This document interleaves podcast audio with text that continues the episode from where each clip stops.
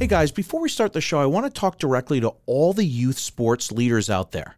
Have you ever had to get creative with how you handle replacing a lost jersey or help that new kid get a uniform well past the ordering window? Are you tired of handing out gear, managing orders, and stashing boxes in the basement? Hey, Squad Locker's here to change the game for you. Through our custom online store, you can offer a mix of custom sublimated, printed, and embroidered uniforms, plus team gear and spirit wear, all in one spot. Your always open store can serve coaches, players, parents, and fans directly and on demand, allowing for a seamless process from preseason to your championship run. Check out squadlocker.com forward slash suit up. That's squadlocker.com forward slash suit up to learn more. And now, on with the show.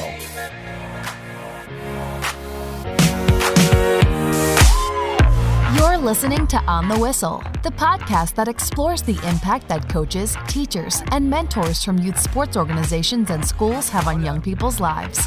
Here's our host and Squad Locker CEO, Gary Goldberg.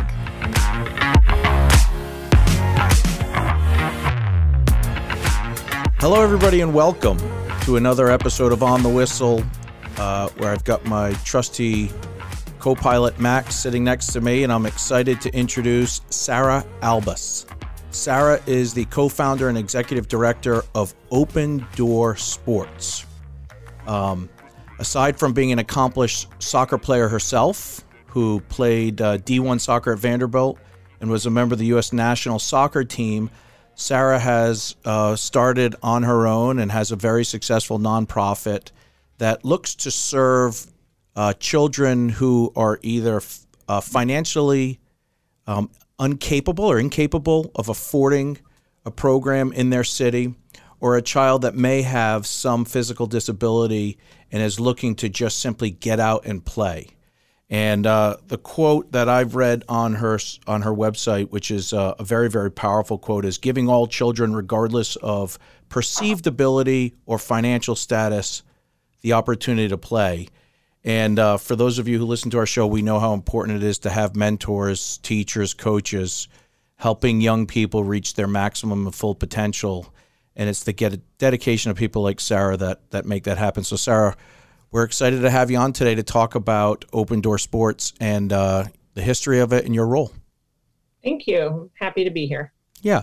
So before we get into Open Door Sports, I'd love to know a little bit about you and soccer. Were you a super sporty kid growing up that just loved to be out and play? You went to Vanderbilt, so either you were a really, really good player and an average student, or a good student and a good player, because Vanderbilt's a tough school to get into. So, um, just tell me a little bit about you growing up. Um, yeah, I I loved I think every sport um, from an early age. Started playing soccer when I was uh, about four.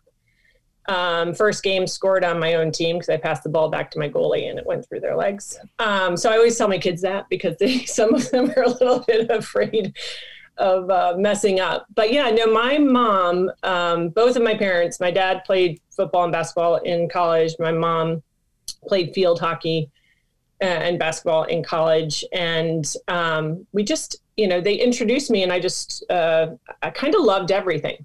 Um, and I remember my mom once telling me that some of her friends were saying that, you know, you put her in too much, she's going to get burnt out. But I never remember that feeling. And I think maybe because it was a time um, in the 80s and early 90s where variety was still something that, you know, uh, good athletes had available, right? So, you know, being a three sport varsity athlete was sort of that badge of honor uh, for those of us who who did it. Um, and I know now it's not as much of a thing um, for higher level athletes to do. But no, I loved it all from gymnastics and ice skating and volleyball and downhill skiing. Played basketball in in uh, high school, ran track.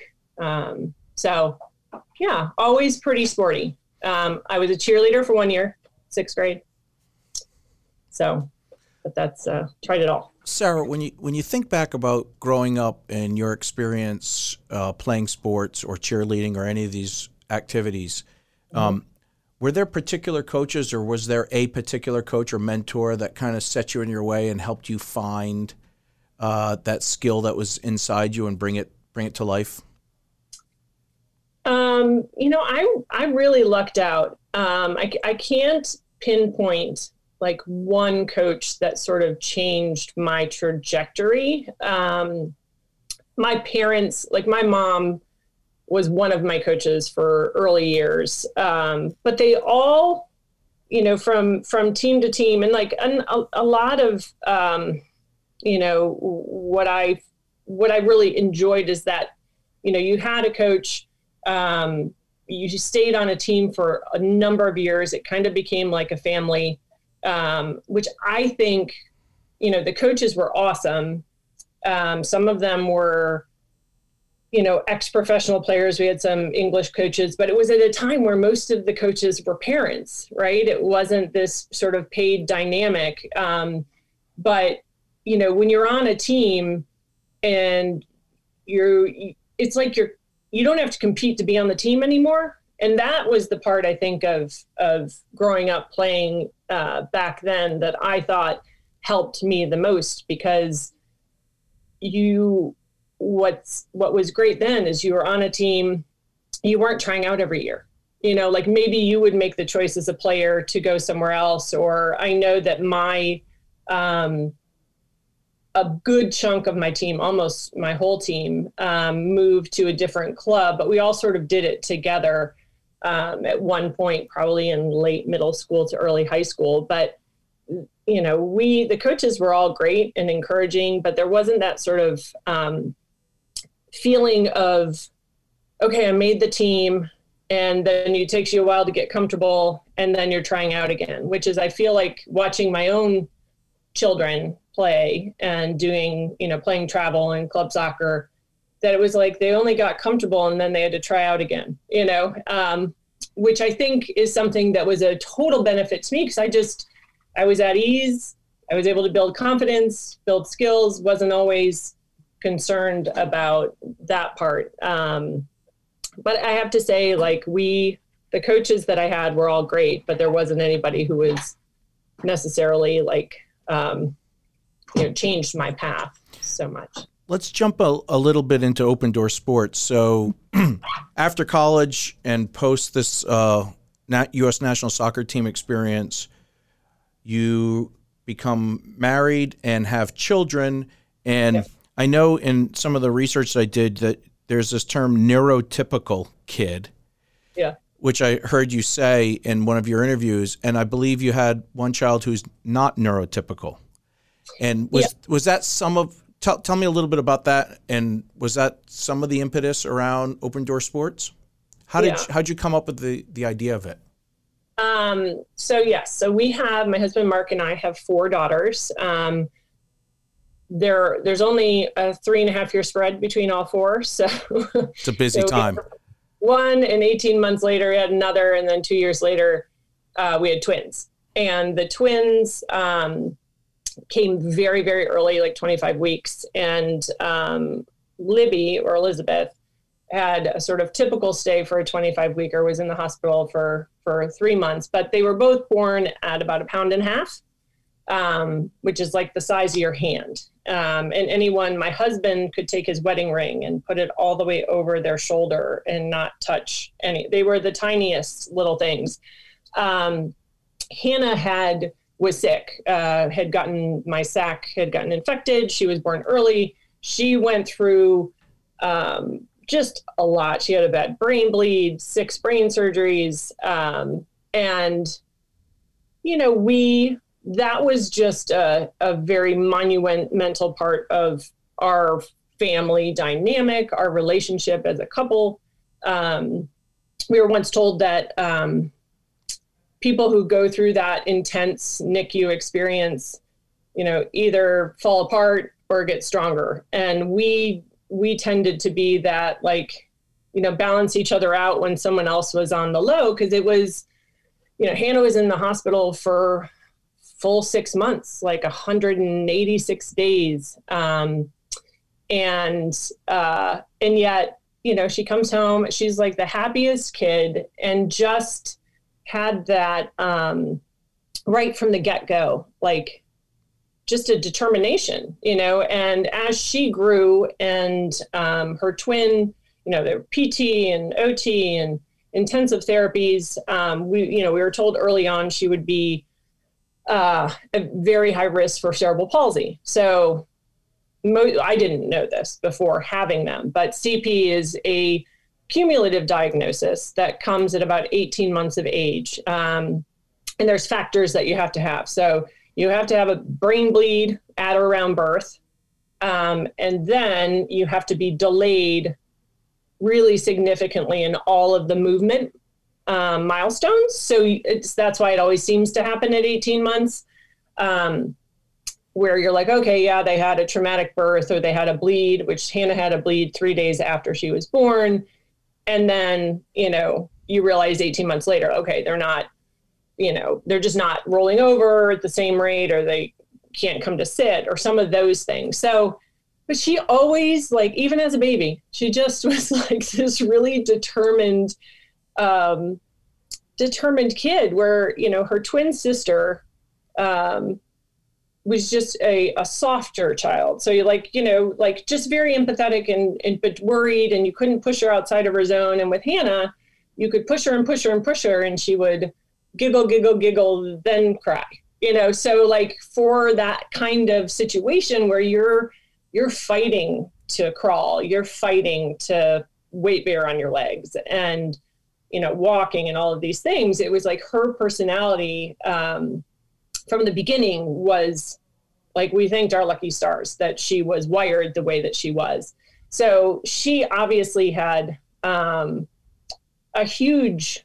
I mean, she was she was our inspiration for starting ODS, and it wasn't because she wasn't doing things. Um, you know, she was a kid who early on we um, I can't remember how old they were, maybe, maybe five. The twins were maybe five, seven, and nine. And I'm from Michigan originally. And I said to my husband, I'm like, the kids need to know how to ski. So we go off up to somewhere, Liberty, somewhere in, in Pennsylvania to ski. And I put, you know, the other three girls in, in ski lessons. And I said to Mark, I was like, all right, well, we'll just swap out, you know, um, and one of us can sit with Hannah and and for and then the other skis and we'll just switch and we're staying in the like the rental ski line and she starts pulling on my my snow pants says mom where are my skis? Where are my skis? And i was like holy cow. Like that's that was the moment where i'm like i'm not i'm not going to just have her sit on the sidelines. Like all of her sisters do you know various sports from an early age. They tried everything and it was the first time where I was like, holy cow, I can't, I have to find an option. And sure enough, there was, you know, adapted skiing and she totally took to it and loved it. And we tried that. And then she did horseback riding. And then we found ballet lessons. And uh, she would do, um, she did Special Olympics soccer um, and basketball. Uh, for soccer, you know, Hannah loved it all. My perspective and part of how ODS started was um, just feeling like, you know, that that we don't want to sell these kids short or think that they don't have the potential to to learn the game. Um, and so much of that comes from, you know, us seeing potential in Hannah when there were some people who sort of wrote her off and thought like, okay, she's never going to be able to walk or she's never going to be able to talk. Um, and we just kept fighting and kept trying to find um, the right therapists and the right doctors who saw the potential. So for me, I was like, well, I, you know, in thinking of what wasn't available to kids um, with special needs, and like I said, Hannah did a, a plethora of of things. Nothing. She was never able to stay after school, um, and at least where we live, after school activities, enrichment activities, there's tons. You know, it can be, you know, arts, it can be Legos, it can be science driven, STEM, you know, and sports. Um, and so when I started thinking about starting ODS, I was like, you know, that was one piece of the the pie that I thought we could fill. You know, there are a number of, of amazing organizations that do stuff on weekends. Um, there's a handful of groups that do art stuff. Um, but I was like, you know what? I'm like, I don't, I don't know of any after school sports organization specifically for kids with disabilities. So that was how ODS started, and it definitely was driven from from Hannah. And you know, she she asked about that, like, you know, where's Libby or where's Catherine? You know, where are my sisters? I'm like, oh, they stayed after school to do something. She's like, well, why can't I do that? You know, so um, that's how it started, and um, and I felt like in doing this, having the experience as a player and having, you know, I had coached from you know college age and then off and on up um, at pretty high levels of of my kids with my kids, my uh, with Catherine especially my eldest.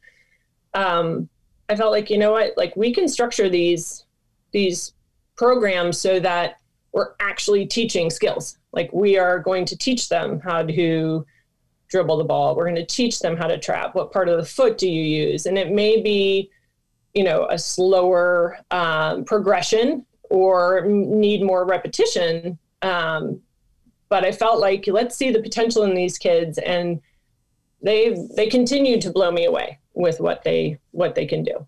So there's a, a quote um, on your website. I think it's at the end of a video or or somewhere on there. It says, opening eyes to the benefits of inclusion and the beauty in diversity.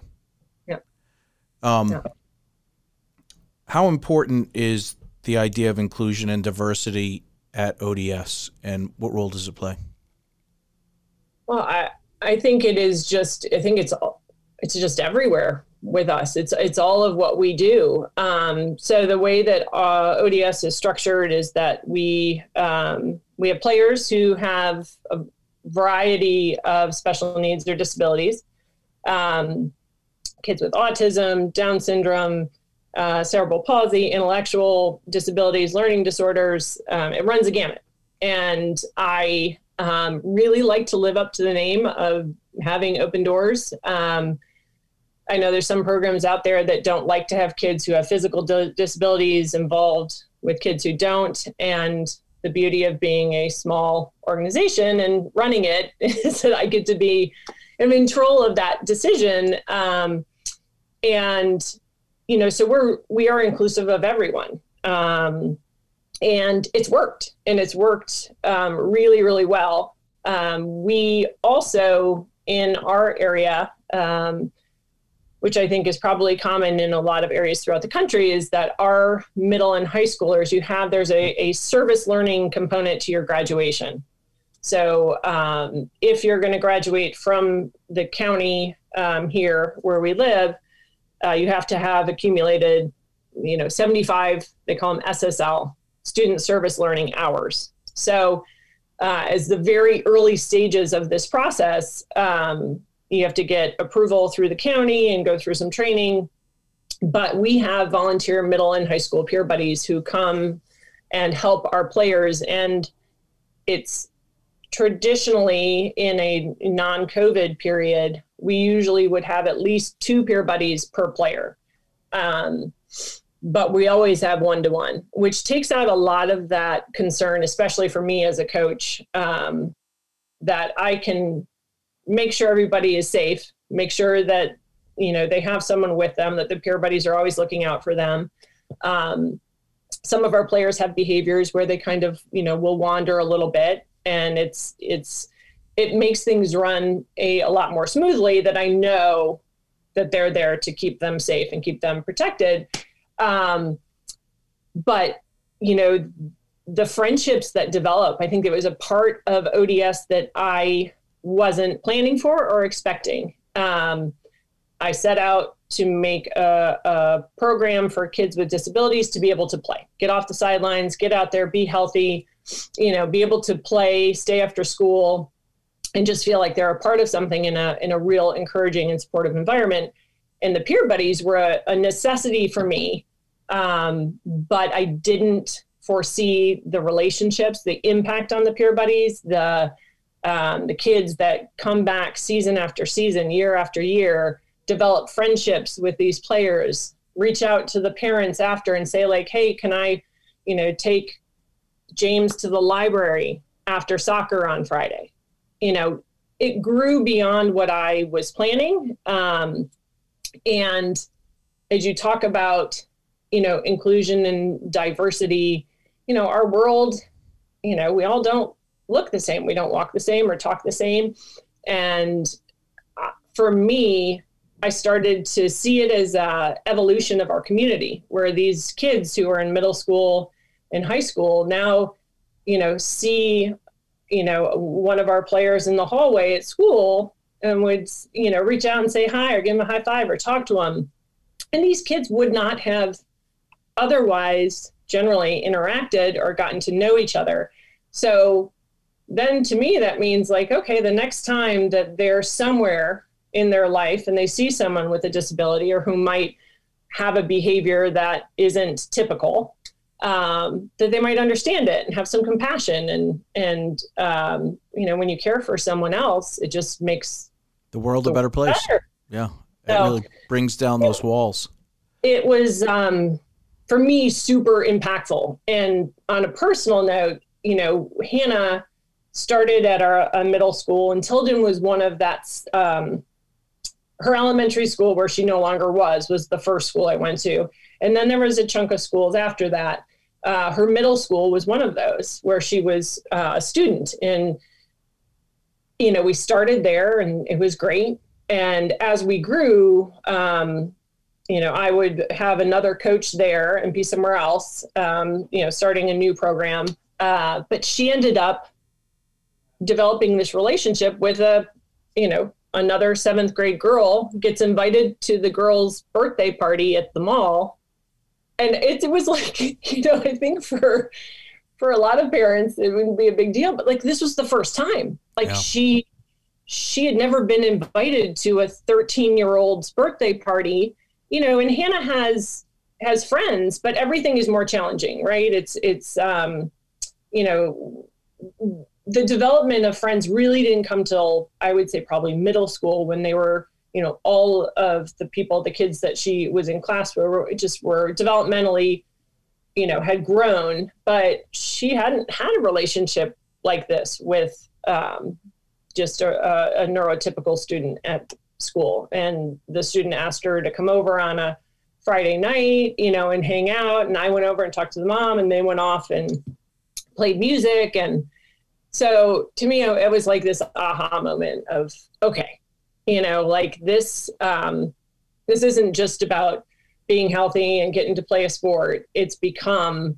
um you know in our little area has definitely become um, like hey we're creating friendships. These people these kids care about each other and that's going to matter as they move on. Um, and it's going to impact you know how they treat other people.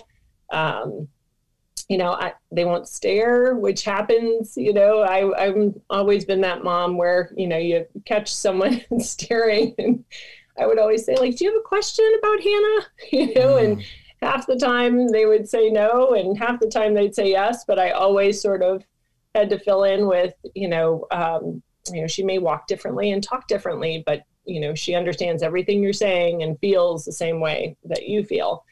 Um, and I think and what is the reaction typically when you say that? The kids nod. You know, I've never had, I've never had a um, a child be disrespectful back to me with mm-hmm. that. Most of them like okay, and then sometimes, especially the younger ones, will ask follow up questions. Yeah. Um, Young ones can be cute in that way. Yes. Yeah, they're like, well, what, you know, yeah. what are those things in her shoes? I'm like, well, those are her orthotics, and they help her walk. And um, and it's funny because my my eldest daughter actually wrote one of her you know college uh, essays about one of those instances at the movies you know? Uh, where there were a couple teenagers behind kind of whispering you know about hannah. And hannah doesn't like you know it's it's it's a blessing. She you know she didn't pick up on that stuff at the time. But catherine being however old she was probably 13 or so she said she was like mortified that I was like, hey, ladies, you know, can I answer any questions that you might have about Hannah? And they were like, you know, kind of been like caught in the act. Um, but it was one of those moments that Catherine, you know, like I think it shaped her too, like being like, okay, that's really cool my mom did that. And you know, wow, Hannah really is, you know, she is different. And, um, you know, and society isn't always kind. And I think for her, it was a, you know, a little bit of a, an aha moment on that end too. But Hannah sounds like a remarkably powerful person in the fact that as a result of her presence, all of these connections are being made and these communities are being shaped for the mere fact that she is who she is, which is yeah. a remarkable thing. The peer buddy piece sounds mm-hmm. super important and super powerful. Is there a process that you go through to thoughtfully approach the matching piece or is it just like or everybody get in a circle and pair off you know you're all in the same age or do you kind of like take the harry potter approach and like try and put them in the different houses knowing this kid yes. seems quiet this kid's loud like how right. do you think through that um you know when we when i first started and i went out to the first school like it has been a learning process and i feel like every season i'm learning something else. Will help me like logistically um, or just uh, what is really like the most effective size kind of thing. Because early on i was like okay super excited and you know this is great. And if we could get six kids coming out that'd be awesome. And um, and we end up with like 14 players and i'm like oh it's, you know like it's fine it's me i've got it and that's like, a repeating theme the the program's more successful than you had anticipated continuously. Yes. Both yes. the number of schools that want to do it, number of kids at the schools that want to do it. And so yeah. you sound like you're a little resource constraint from step to step to step and modifying and adding on oh, and yeah. modifying and playing catch up. And in learning, um, I also, you know, with all of that, you know, that first season, you have 14 players. I, I reach out to the the teacher that I, I'm close with at the school to get input on, okay, here are the players who are registered who needs you know one-on-one assistance you know? And it was interesting because she's like oh well you know this person oh well he'll do great. And i think we only probably had maybe seven or eight peer buddies that first practice because she was like oh no well that'll be fine. That one will be fine um, and I, it was a little much. It was like, okay, you know, and I think the mom and me, like, I just didn't have a comfort level of, you know, we did have a couple kids who were quiet wanderers, not even like loud wanderers, but they would just kind of, you know, kind of walk off. And if you weren't paying attention, you know, you wouldn't notice. So that was the learning thing for me. Um, originally, I didn't pair people up beforehand. Um, and it just took a little too much time and i felt better knowing who was going to be with whom. So if i know the peer buddies and by now i know the majority of the players uh, we had sort of an interesting turnover this year if we've been going at it for for four years. Um, at the first elementary school i started in most of those kids have phased out to middle school. So we had like I have a class of eight kindergartners right now, and and that's just a different dynamic. They've never done any sport of any kind. They're literally this going to school just started here in DC, you know, a week ago, so they had never been at the elementary school. Um, so for me, I, I definitely now look at personality. I look at age if I don't know kids.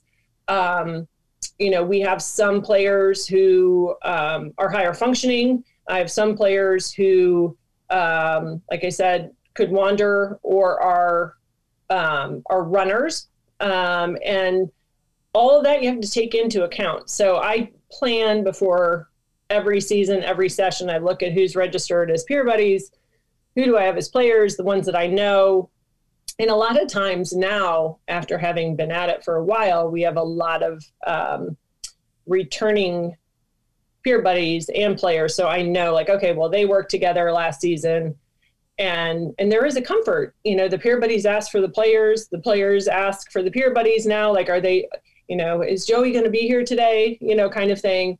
Um, and then another thing that I did uh, which again probably happened after a couple seasons, is I hired um, a couple, like I'll hire one or two high schoolers, upperclassmen high schoolers, pay them as an assistant coach to work with me.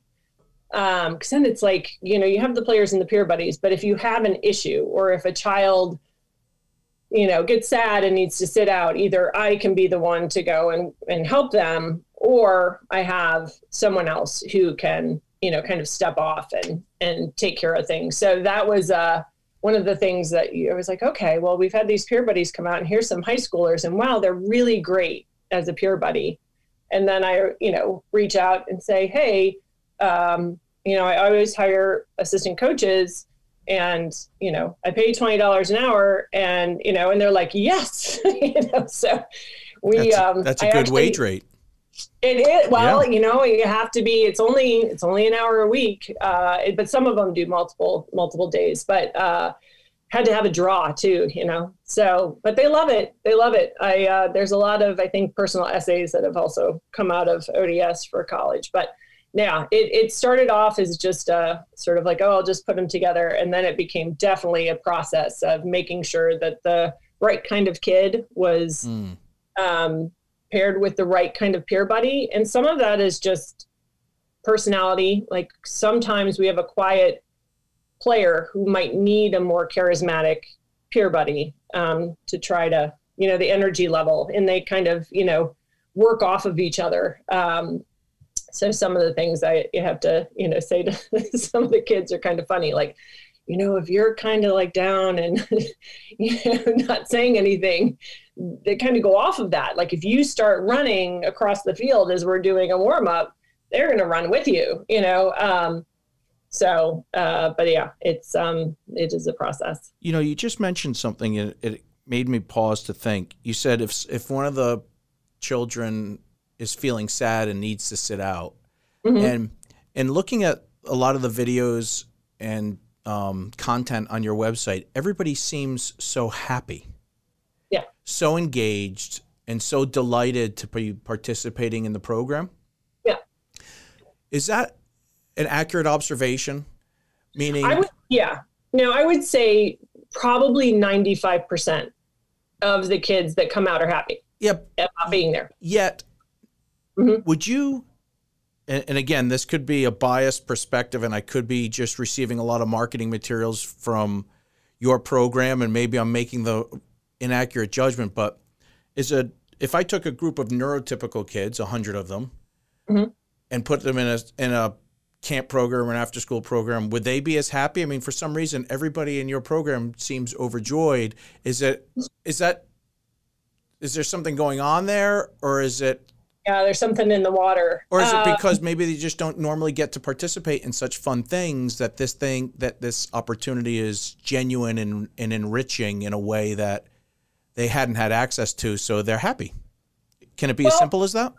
I do think, um, I think, well, most of the kids who come out to play, um, I would say the majority of them are excited to be there. And I really think it is like, I've never been able to stay after school. I've never been able to go and, you know, my, you know, we've had a handful of families for sure that it's like, she always goes to her brother's soccer game and she's never like now she's on her own team and she's so excited.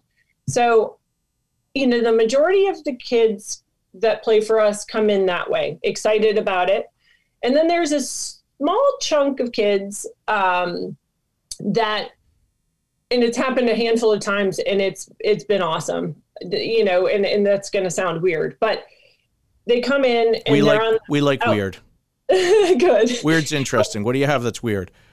You know, a, a child who comes to play um, and wouldn't say nonverbal, has autism, n- not very chatty. There's not a whole lot of engagement with their peer buddy, and they stay on the outside of the field, uh, kind of, you know, sitting or wandering around the outside of the field, um, not really engaging. So, you know, in those instances, I usually tell a peer buddy, like, hey, you know, take a ball.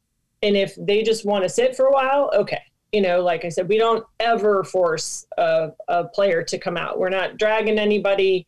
Um, it's on their terms because I said this may be scary for them. New routines um, are scary. And I said, I know from my experience with Hannah that she loves a routine and she finds security in it and safety in it. Um, so this is new, but I said, if you're just their friend, you know, sit down, talk to them, you have the ball, um, ask them about their day. And maybe they don't answer. Maybe you just have to talk to them for an hour about what you're doing and, you know, what sport you play or the, the musical you're in or whatever. I said, just be their friend and be there. And for eight weeks, he kind of was on the outside with his peer buddy, kind of checking it out. And in the last game, we always try to play a little scrimmage at the end of every session. The last scrimmage, he just comes out, puts on a penny, dribbles down, scores a goal. You know, I was like, like this is amazing. And I talked to his mom afterwards. I was like, you know, Matthew, like he's been checking us out. Like he's been, you know, figuring out uh, what we're doing. And today he decided to play and he scored a goal, huge smile. And she's like, Well, he's been telling me every day how much he loves soccer. So it was Is just his pace. It was just what he needed um, to be comfortable. And and it is, you know, that was, you know, pretty early on, a couple of years ago. Uh, he now is, you know, he plays every season. He's now fully engaged. He's doing passing drills you know, he might kind of do a brief wander off, but come back. Um, he's and he does it all, and he loves it. And he was the first kid that I noticed that. And then afterwards, you know, we've had a handful of of kids that were just like that. They they just needed to check it out first and and then they get a little closer or maybe they then come in and participate like in one drill or most kids love the scrimmage because they love to you know be able to score in sort of that game setting. So that's always a big draw. But um, I don't think we don't have a lot of tears, um, that sort of thing. The kids, and I'm not sure. I do think there is a lot of, well, obviously not during COVID, a lot of high fives, a lot of you're doing awesome, a lot of wow, that was so great, and I'm a huge cheerleader during every practice. Um, you know, I, I, you know, try to you know, we do go through and do a lot of the same drills again to sort of build up a confidence, build up a, a knowing what's going to happen when you come to practice. But we always do a retrieval process like, okay, hey guys, when we're doing warm up, what do we do first? And so we work on those sorts of things. I try to tie in a little bit of also PT, like we talk about, you know, like, well, in soccer, do you always move forward and backwards? They're like, no, you know, like, all right, so we're going to do this relay race thing here, but we're going to hop forwards. And then I have like a skills ladder, you know, and like, you know, all right, now we have to go lateral and sidestepping, which, you, you know, for I think the, the person who's never interacted with children with special needs of any kind, like that's really hard, really hard. Um, but we work on it and they're getting it and they're improving. But like we do like the same kind of things um, over and over again. And I think the the fact that I'm cheering for these kids the whole practice, I reach, I tell the peer buddies like this is your job. Your job is to pay attention when I'm giving instructions because maybe your player missed some of it, and be their friend and be their cheerleader and tell them they're doing awesome. And you know the smiles that you get from these kids like wow that was so great. And they're you know um, it it's hard i think not to have fun. You know i've only had i think one one player i can think of who just um, you know he really was intimidated by the idea of like competition physical the physical sort of competition of a soccer field or a basketball field. But he's a kid who you know did the adapted taekwondo class you know sort of a more individual sport. Yeah, um, cool. and we also do bocce which is awesome. Um, and at least here we have it in the high schools as a unified sport. Um, so you know that's something that's not quite the same physical competition um, but most of the kids, um, yeah, I think it's just been a it's it's sort of a, a real positive, um, encouraging environment. So, Sarah, early on, you had talked about the birth of of uh, Hannah, and you said uh, you had heard that some couples this either makes them grow apart or makes them grow stronger, and mm-hmm my sense of your relationship with Mark is that it had you grow stronger Yes. because it seems like you guys are really uh, a team and accomplishing a lot together. I'm just curious, you having grown up as a competitive athlete, hmm going to college to compete in sports, hmm did that preparation, did competing as an athlete prepare you for the work that's involved in your life today and the project that you've taken on with um, Open Door Sports? Is is your competitive nature and your drive for success born from your athletic experience? Probably, yeah, probably. Um, you know, um, yeah, my parents were, you know, my mom more than my dad, pretty, um, like you gave 110% or more all the time, or why are you even out there? And it, that went from whatever sport you were playing. Did you have siblings? I had one older brother. It's so interesting. My wife shares mm-hmm. that role in our family. If you sign up for something, you go to Yeah. the end. If you don't want to sign up again later, that's fine. Exactly. You're not staying home. You're going to learn how to skate, ski, swim. She Right. took, we had three kids in less than four years as well. And she just drove my children physically and emotionally towards involvement and success and trying hard and learning, learning all those pieces. Where I, Yes. I, it sounds to me like I'm a little bit more like your dad, Right. meaning just want to be supportive, but I, I didn't drive them like that.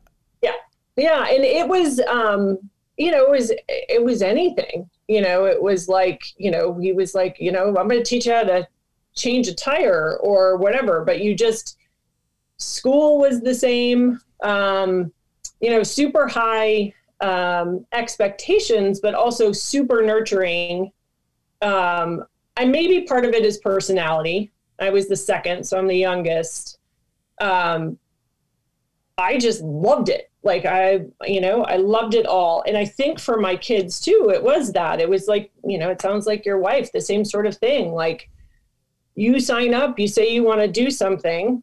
You know, I'm not going to, you know, I never pushed my kids to play soccer. I was, you know, like, of course, or at least here, that was what was most available. Um, you know, so as toddlers, they were all playing. And, you know, I was, got pulled in to coach and this was a, a league where they didn't um, put any caps on uh, team numbers so we had like 42 players in like the three to four year olds and there were two other guys that i coached with and after that experience i was like i'm not sure that's for me um, like maybe when we you know they have a little more skill or whatever um, but I never pushed soccer for them, and they all did it. And some, you know, some took to it. Our eldest took to it. Um, and I honestly think Hannah probably is our best athlete. Uh, if she didn't have the the brain injury, the stuff that she pulls off is it's amazing. And I know her, her physical therapists and doctors they're just like, we're not sure how she does what she does, but um, she's uh, she is quite something. But yeah, I think it's I don't know. It's just I think a part of who I am that that you know you don't have to be the best in everything, but I want you to give your best, and whatever that Yeah, is, I love that. you know, is is what's important. And um, and I and like you follow through. If you make a commitment to something, you you need to do it. You don't have to re up. You know. Yeah, Uh, that's not like me. That's to make the distinction. That's like my wife. and and it's a, all three of our kids are in college. Our first one's graduating in a week or two, and I will tell you that her um, instruction of that dedication paid off for them and is paying off for them in spades, whether they liked it or not growing up. It's rewarded each of them individually because they know to expect what they should expect from themselves as Yeah. opposed from others. Uh, Right. Tell us a little bit about Hannah today. How old is she and what is she up to? Um, she is 17. She and her twin, Libby, are 17. She's a sophomore in high school. um, in a, um, a program here that's called LFI, Learning for Independence. So it's a certificate degree. She has, you know, not only the cerebral palsy, um, but an intellectual disability as well. Um, she's like sunshine. I don't even know how to, like, you know, early on we realized the impact, like why she's here, you know, because she just, she loves everybody, loves people, super infectious, and um, you know, Hannah very rarely has a bad day. She definitely, when she was younger, had some tantrums, but um, she's doing great. So she right now, um, most of the programs and things that she did before COVID are not functioning. Like Special Olympics didn't do basketball. Um, Maryland Youth Ballet, where she was in a, a, a ballet class, they didn't run their program. Horseback riding didn't happen, but ODS happened. so it's awesome. Yeah, yeah. Well, you know, again, I think the beauty of being a small nonprofit, it was, you know, I coach everything um, right now, uh, six days a week. I have a, another coach doing another program, but, um, you know, I could control it and I could set what we are comfortable with and control numbers and okay, everybody's wearing a mask even outside and sanitizing things and you know so for us we kind of got back into it in july when things opened up in our county to allow for uh, certain numbers of outdoor sports gatherings. And um, so she plays right now with ods three days a week um, and and loves it. So yeah she's that's that's it she does best buddies in high school and she played on the bocce team uh, at her high school. They did it all virtual, but yeah, she's if, busy girl. If people want to learn more about Open Door Sports, visit their website at opendoorsports.org. And I know they have um, a link where you can donate to opendoorsports.org. And if you're listening to this and you're inspired by Hannah and her mom Sarah's story, I'd encourage you to click on that link and give what you can because certainly um, the connections that are being developed through this program are uh, not only remarkable but important for you know a world that we want to change and make better as we can each day. And it's there's no shortage of crazy stuff going on in the world. You just need to turn on the TV. So if you want to counter that, invest in things like OpenDoorSports.org, and you can be responsible for helping things be a little bit better. Sarah, we're super grateful for you to have taken the time to spend with us today, and uh, we'd love to check back in with you maybe in a little bit and see how the summer program went. Perfect. Thank you. Thanks for having me. Yeah, we look forward to seeing you soon. All right. Take care. On the Whistle is powered by Squad Locker. Squad Locker is your one stop shop for customized team apparel, delivered right to your front door. To learn more, visit squadlocker.com.